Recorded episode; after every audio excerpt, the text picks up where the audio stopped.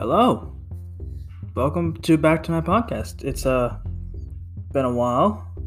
Take care of things, school, work, fun stuff, right? But what better time to uh, come back than the day the Sweet 16 started to the NCAA March Madness. So, in this episode, just gonna make my picks, tell you who I got in Sweet 16, who's gonna win. Um, going to just recap some of the big moves that happened so far in the NFL offseason. Sorry, not every single one. I don't have the budget or the time for that. also, New York City lifted its COVID lifted its COVID vaccine mandate. What does that mean for the Brooklyn Nets and Kyrie Irving? What does that mean for the Yankees and the Mets? Talk about that in a second. And also, I'm gonna do my first MLB division preview. Man, that sounds good to say. And here we go, man.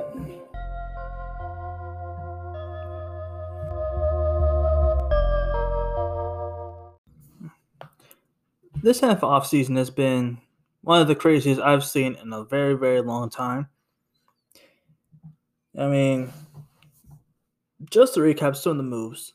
First of all, let's start with the Tom Brady thing. Yes, he retired, and I'm pretty sure the last time I recorded a podcast, I gave a nice, heartwarming thank you to Tom Brady for all the great years he's given us. I feel dumb now. I know I should have known better. I should have known that Tom Brady was not coming back. I'm Not not staying retired for long. What was it, like two months? Two months he was retired. Um yeah, now he's back. And now the Buccaneers are now sitting in a pretty good spot in the NFC right now. Um, obviously the Rams are still really good. I don't trust anybody in the NFC East to be any good. Their division right now is absolutely horrible. Even worse now, thanks to uh, certain quarterback moves that I'll get into in a minute.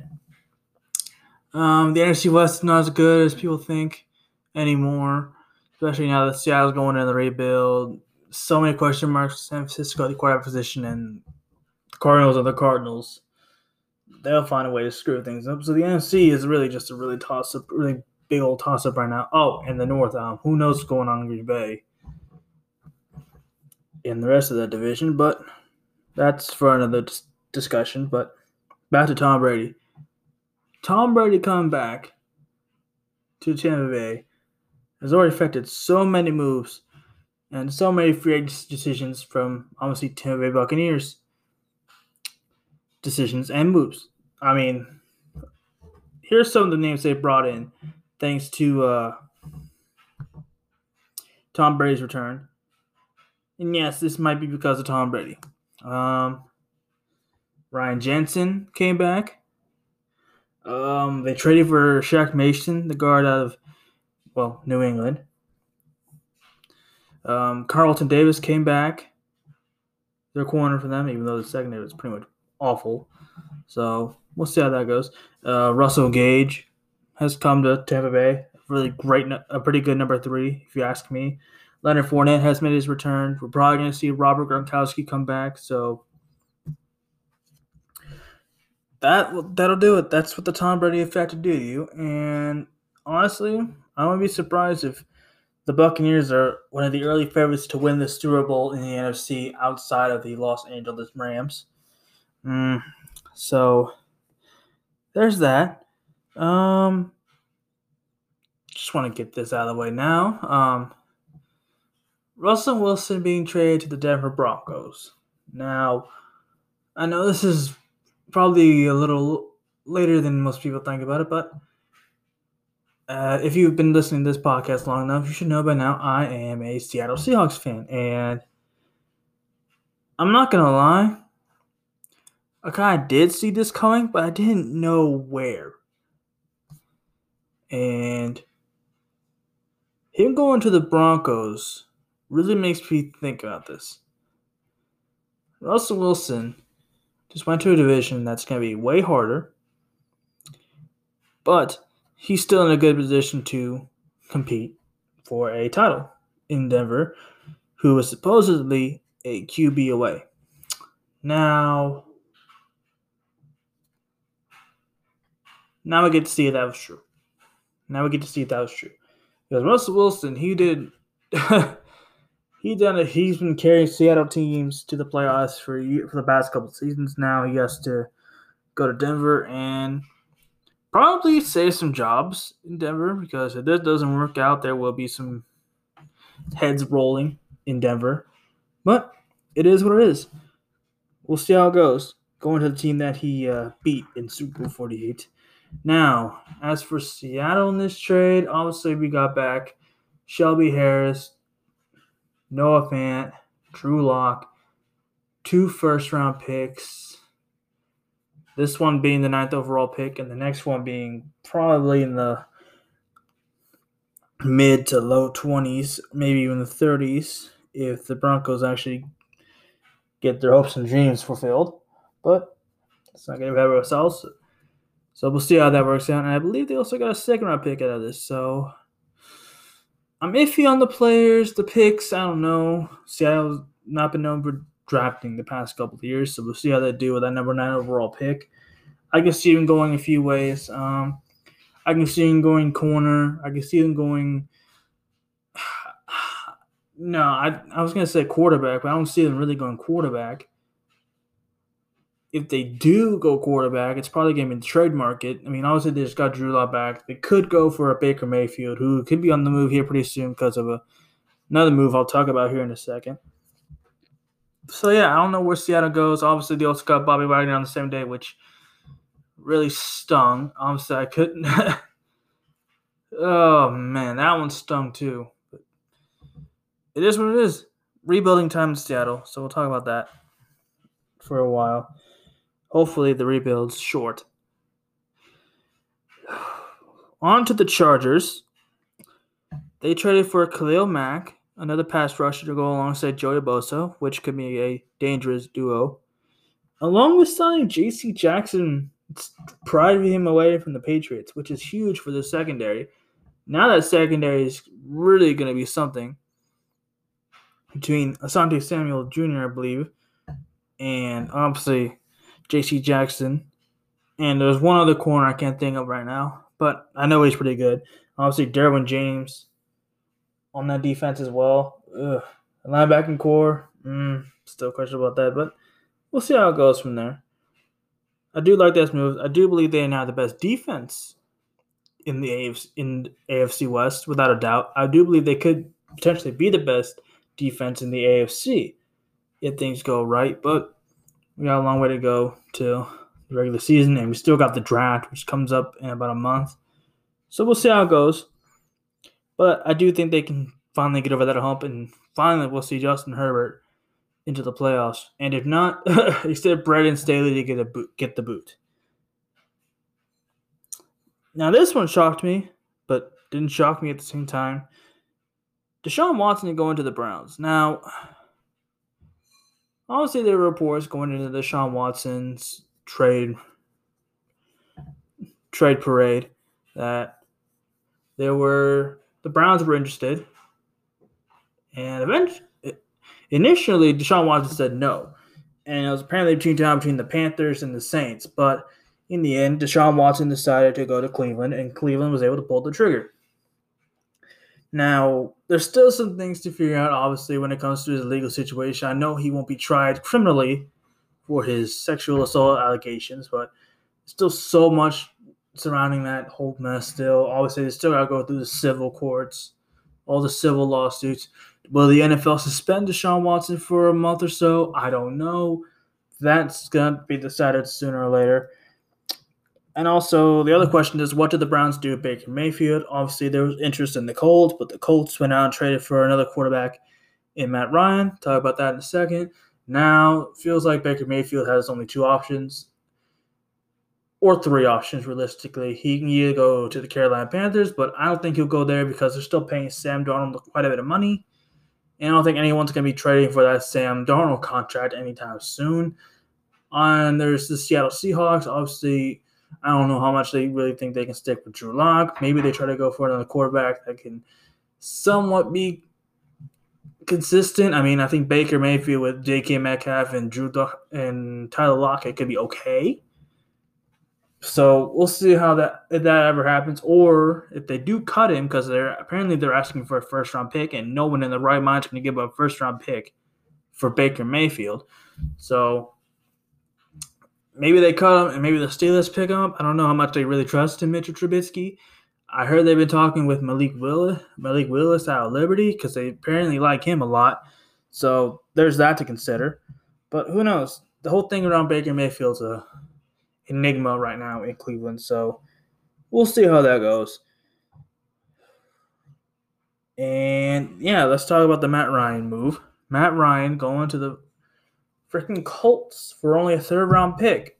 Atlanta, what are you doing? You could have gotten a lot more for Matt Ryan than a third round pick, in my opinion, but it is what it is. Matt Ryan's done a major solid here going to the Indianapolis Colts who I believe Matt Ryan is a major upgrade over Carson Wentz, who they traded to the Washington Commanders for a little for a small compensation, but it is what it is. Carson Wentz obviously got a lot of the blame in Indianapolis for what happened near the end of the season, where they lost the Jaguars at the end to miss the playoffs.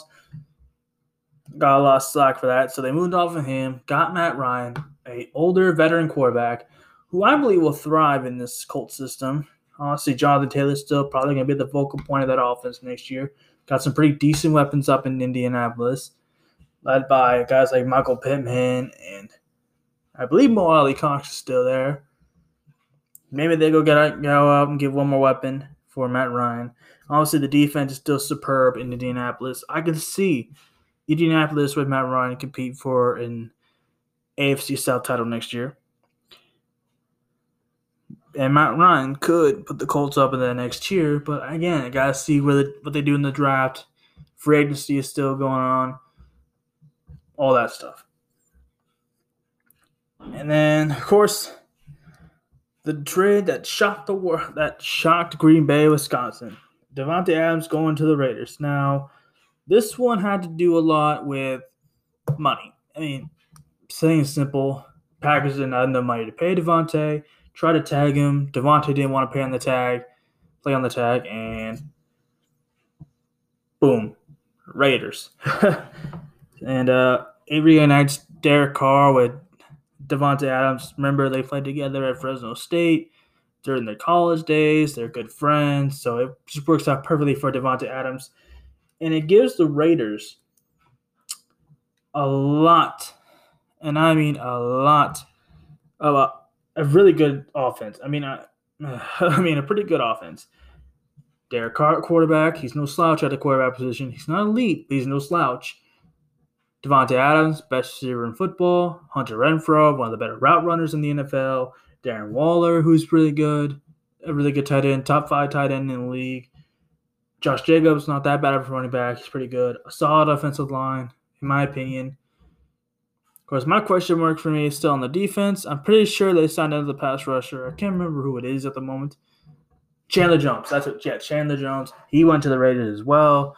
That again, the AFC West is going to be tough, man. Obviously, the Chiefs they just traded Tyreek Hill to the Dolphins for some odd reason, but it is what it is. Um, yeah.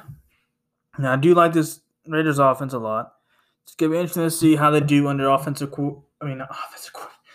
I'm so used to seeing him as an offensive coordinator, but head coach Josh McDaniels. We'll see how it goes. And obviously, like I talked talk about the Tyreek Hill trade that just happened recently. Um, all I'll say about that Tyreek Hill trade is this: I'll keep it short and sweet. Um, Patrick Mahomes lost a huge weapon.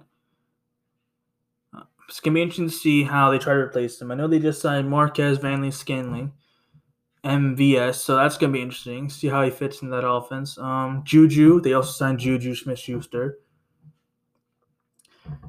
So obviously, the none of those guys are talented as Tyreek Hill. Obviously, you still got Travis Kelce there, so we'll see how Patrick Mahomes does without Tyreek, and also Tua. he has no excuse now in Miami. He has the weapons. You guys like Tyreek, Jaylen Waddle, Mike Gesicki. He has the weapons, right? I believe if the Dolphins don't make the playoffs in the AFC, Tua is out.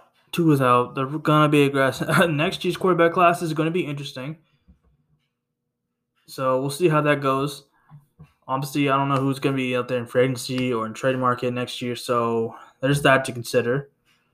But yeah, like Tua, this is your last chance. If you don't perform, if you don't deliver at least a playoff run, you're done in Miami. Oh, and the last thing I want to talk about is Von Miller to the Bills. I personally don't understand why he got so much money. It was like sixty to hundred something million dollars, but it is what it is. It is what it is. So yeah, that's just my thoughts on some of the bigger moves in the NFL offseason so far. Obviously, there's a lot more to talk about, but uh, oh, so like I said, I didn't really, I don't really have the time or pretty much just not the time to keep track of all of them.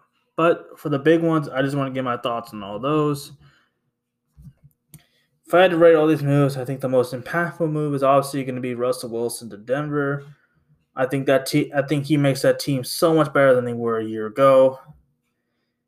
And the and the one that and I don't know. I believe the worst one of these could other moves I talked about probably was probably gonna be Von Miller to the Bills. I mean, he's older. You pay him a lot of money. He's gonna be in his probably mid forties by the time y'all done paying him, but that's just how it goes. That's how it goes. So, ladies and gentlemen, Last night, we got some news about the New York City mandate, and the mayor, Eric Adams, has announced that he's going to lift the COVID vaccine mandate in New York City for athletes and performers. Now, this is great news if you're a Brooklyn Nets fan, because now you're finally going to get Kyrie Irving back full time, not just on the road, full time. You are going to, if you're a Yankees or a Mets fan, great news for y'all too, because obviously you don't know who's vaccinated, who's not va- unvaccinated, who's unvaccinated. Obviously, if you're a Yankees fan, there's always questions about if Aaron Judge is vaccinated or not. That doesn't matter now. They can play. The rule was confusing and weird already, but it don't matter anymore. It's done. It's over with. New York fans, you can finally have your moment. So, obviously, we know what it means for the Yankees and the Mets. What does it mean for the Brooklyn Nets? The Brooklyn Nets right now, they're currently sitting in the eighth seed in the Eastern Conference, so they're going to be in the playing game. Now, they do have nine games left in the regular season, including one against the Cleveland Cavaliers, who are currently sitting in the sixth seed, but they are like four and a half games back. Three and a half games back of them, so I don't think that really matters at this point. I don't think there's going to be enough time in nine games to catch up to the six Cleveland, six seeded Cleveland Cavaliers. It's just not enough time.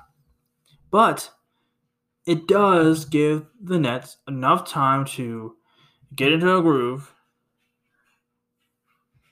get some chemistry back, and get hot before the playoffs begin. In the next nine games, they play the Miami on Saturday, the Hornets, the Pistons, the the Bucks, the Hawks, the Rockets, the Knicks, the Cavs, and the Pacers. That's how they finish off the season. Not too bad of a schedule, so they definitely have ample opportunity to get a groove in here. Now, if the plan were to begin today, they would play Toronto in Toronto. Obviously, Kyrie would not be able to play in Toronto due to the vaccine stuff in Toronto. I don't, I don't understand I'm not going to get into the Canadian politics of all this, but it's basically the same thing that happened in New York. Um, so let's say they still lose that one. They would probably get the winner of Hornets versus Hawks at home. Now that Kyrie can play at home, I am more confident in this team to beat a team like the Hornets or the Hawks. Those teams have just been bad or mediocre all year long. Um, so that would probably put them in the first round matchup between the, the Heat the Sixers, the Bucks, or the Celtics. Those four teams are the only ones still in contention, I believe, for the first seed in the East. I I'm not gonna be the one that says it's gonna be Miami definitely because they only have a game and a half lead up in the standings and they still gotta play Boston one more time. They're done with Brook, uh, Milwaukee and Philly. But I don't know the way Miami's playing right now. I don't know if they're gonna be able to uh, hang on to that seed or not. But let's just say it's Miami for you know, just for my sake. I'm a Heat fan, so let's talk about let's talk about the matchup. As to say the Heat are still there. That's a really tough, actually, for any of these teams. Actually, that's still going to be a tough first round matchup. Like, there's conversations about the Heat being potentially the worst first seed in NBA history. Let's not talk about that. Let's talk about how this Brooklyn Nets team could be the best eight seed ever. Like, this could be the strongest eighth seed in anyone's ever seen going into a playoff series ever. Like, there's going to be some times where I believe uh, some of these teams that the Nets could be favored to win a first round series, whether it be Miami or Boston or Philly. Who knows? I mean, that's just how the way Vegas works. I, am not going to say they're the favorite to win a first round matchup against any of these four teams, but they could. They could course, we're not quite there yet, so we'll see how that goes. So, and of course, there's still a big question mark about Ben Simmons. Is he going to be able to come back or not? Because that's the only question mark I have with this Nets team. Obviously, we know KD and Kyrie are great. They can do fantastic things. They can drop 30, 40, maybe even 50 points and get any given night. The only question mark I got for this Brooklyn Nets team is Defensively, can they get a stop? Now, against Miami, whose offensive game is eh, okay, I believe they could. But against Philly, Brooklyn, eh, not Brooklyn, Philly, Milwaukee, and Boston, I'm not 100% sure they can get the stops that they need in a first round series. So there's that to keep in mind. So the only thing, one of the biggest obstacles for the Brooklyn Nets is gone. Kyrie not being able to play at home. That obstacle is gone. It's over with. Now they just need to figure out can they get some stops when they need to? Can they get over the big boys in the Eastern Conference, being the Bucks, the Sixers, the Celtics, and the Heat? And will they finally start playing like the playoff contender we think that we think them to be? They just got blown out by the Grizzlies last night. So there's that to keep in mind. But only time will tell. So, with, with the MLB opening day right around the corner, two weeks from today, in fact, I thought let's go ahead and get my division previews for, you know, well, each division in MLB. Give my thoughts on every team, which team I think is going to win the division, which team I think is going to have, well, just a better season overall, and what the final standings are going to be in their division. So, which division I decided first to go with first? I did it based off a random number. Obviously, the six divisions in baseball, I I generated random number one through six. It landed on four, and four happened to be this division, the National League East. Now, this division is compelling because honestly, if these teams all play play up to their potential, I can see three potential playoff teams in the National League East. Let's start off with the defending champions, the Atlanta Braves.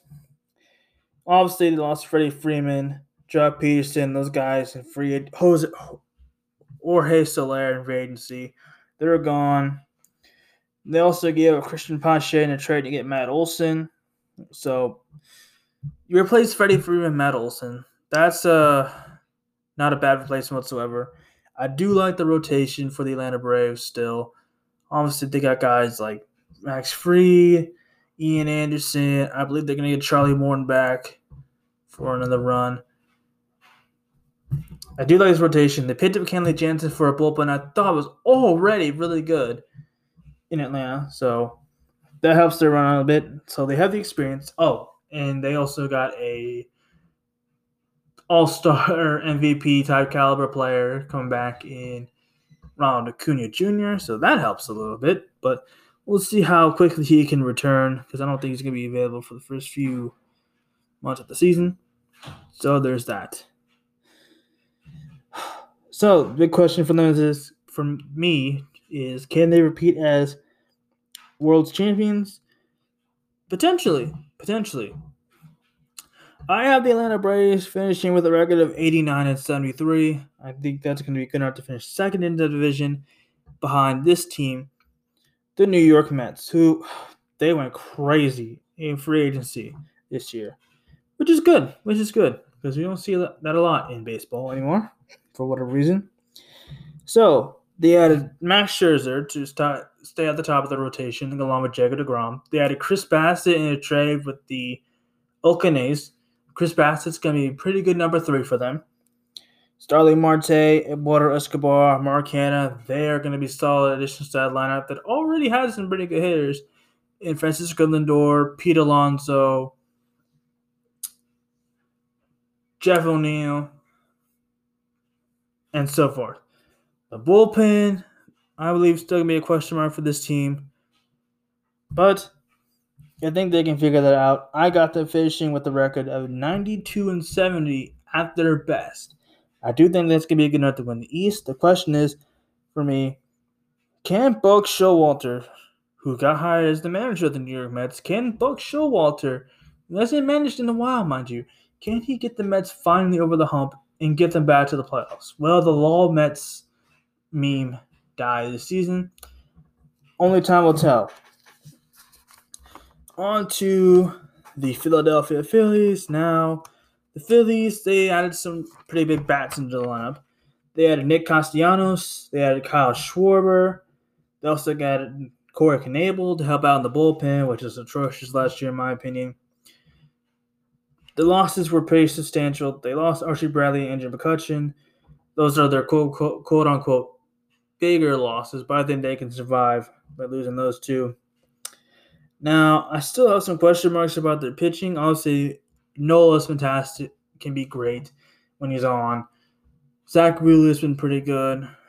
Just had to wait and see how that, all pans out. The pitching still a question mark in my opinion, like I just mentioned.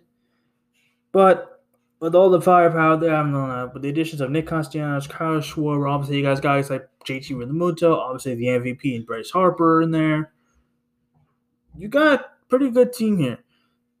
And Joe Girardi is a pretty good manager, so we'll see how that goes. At their best, I got them winning 88 games, going 88 and 74. Can they make the playoffs though and finally get over the hump? That's to be determined. We'll have to wait and see for that. But like I said, the Mets, the Braves, and the Phillies are the three teams in the National League East that I believe will make or try or potentially compete for a playoff spot out of the East. Now we got two rebuilding teams here. In my starting, I'll start with the Miami Marlins. I'll start with the Miami Marlins, who I think is going to finish in last in this division. But they did sign some bats. They they signed Oswald Garcia and Jorge Soler, so they added a little pop to that lineup obviously this is still a very young team, still a very rebuilding team. Josh Chisholm in that lineup still very young, but they have some talent. They have some talent. So it's going to see if they can keep games close. Can they steal some series? Can they win some games? I do have them finishing at their best 70 and 92, but I believe this team could be better if this young Marlins teams continue to make the next step. They do have some very surprising young arms including guys like Sixto Sanchez and so forth. I do like the young arms in the rotation, but we'll have to see if this offense, this young offense for the Miami Marlins, can take that next step towards being competitive in the East.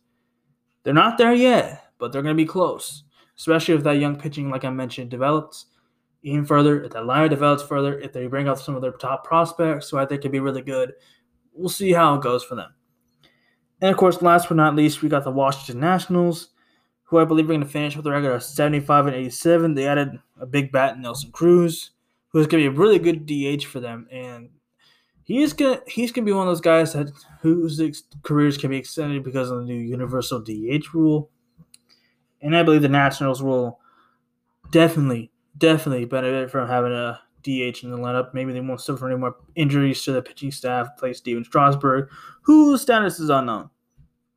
Now, this team had a hard time figuring out because obviously they got some pretty good players. Obviously, Juan Soto headlines those good, pretty good players, but again, pitching, I don't know. I just, I don't know. I don't know what to think about this Nationals team. Only time's gonna tell for them. Time's gonna tell for them. They're either gonna be competing for a wild card spot, or they're gonna be near the bottom of the of the National League again this year. I'm leaning towards the latter. Obviously, what I said, what a 75 and 87 record for them. So we'll see how it goes. We will see how it goes.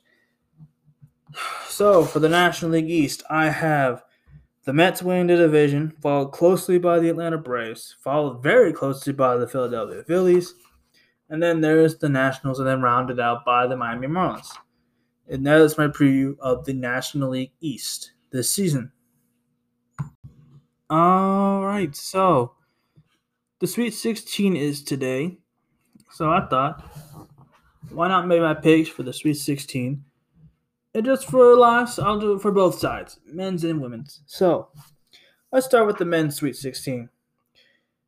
Gonzaga versus Arkansas. I'm going to go ahead and take Gonzaga in that one. I believe this will be a really tough challenge for them, though. Arkansas is not exactly a pushover. I've seen them play quite a few times in the SEC. They play really tough defense.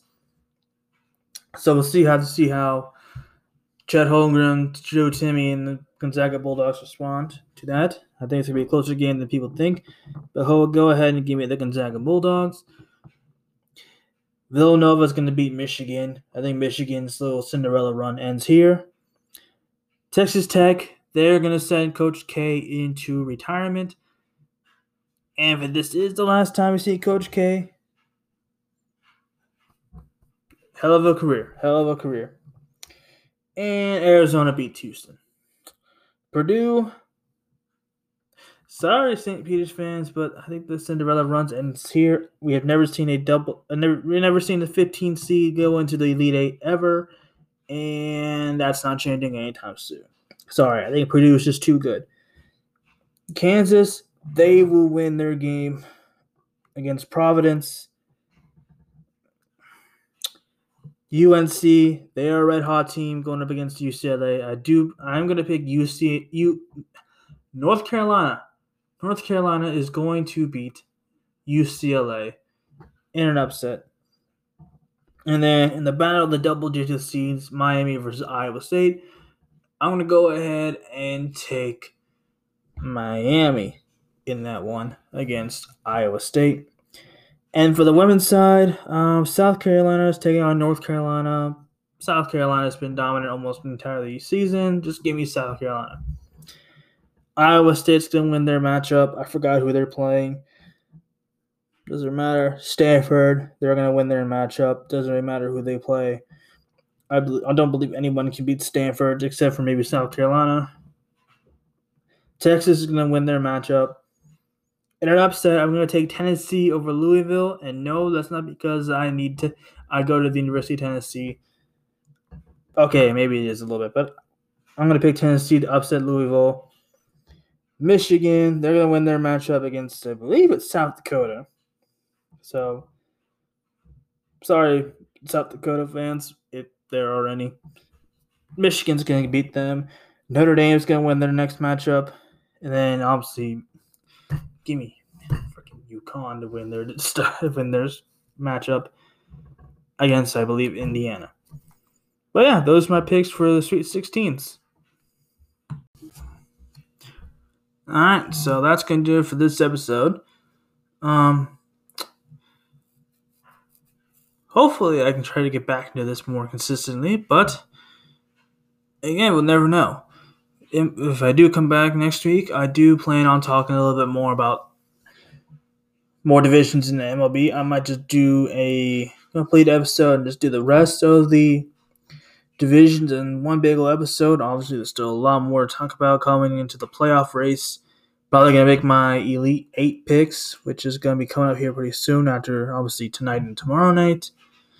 And yeah, until next time. I'm out of here.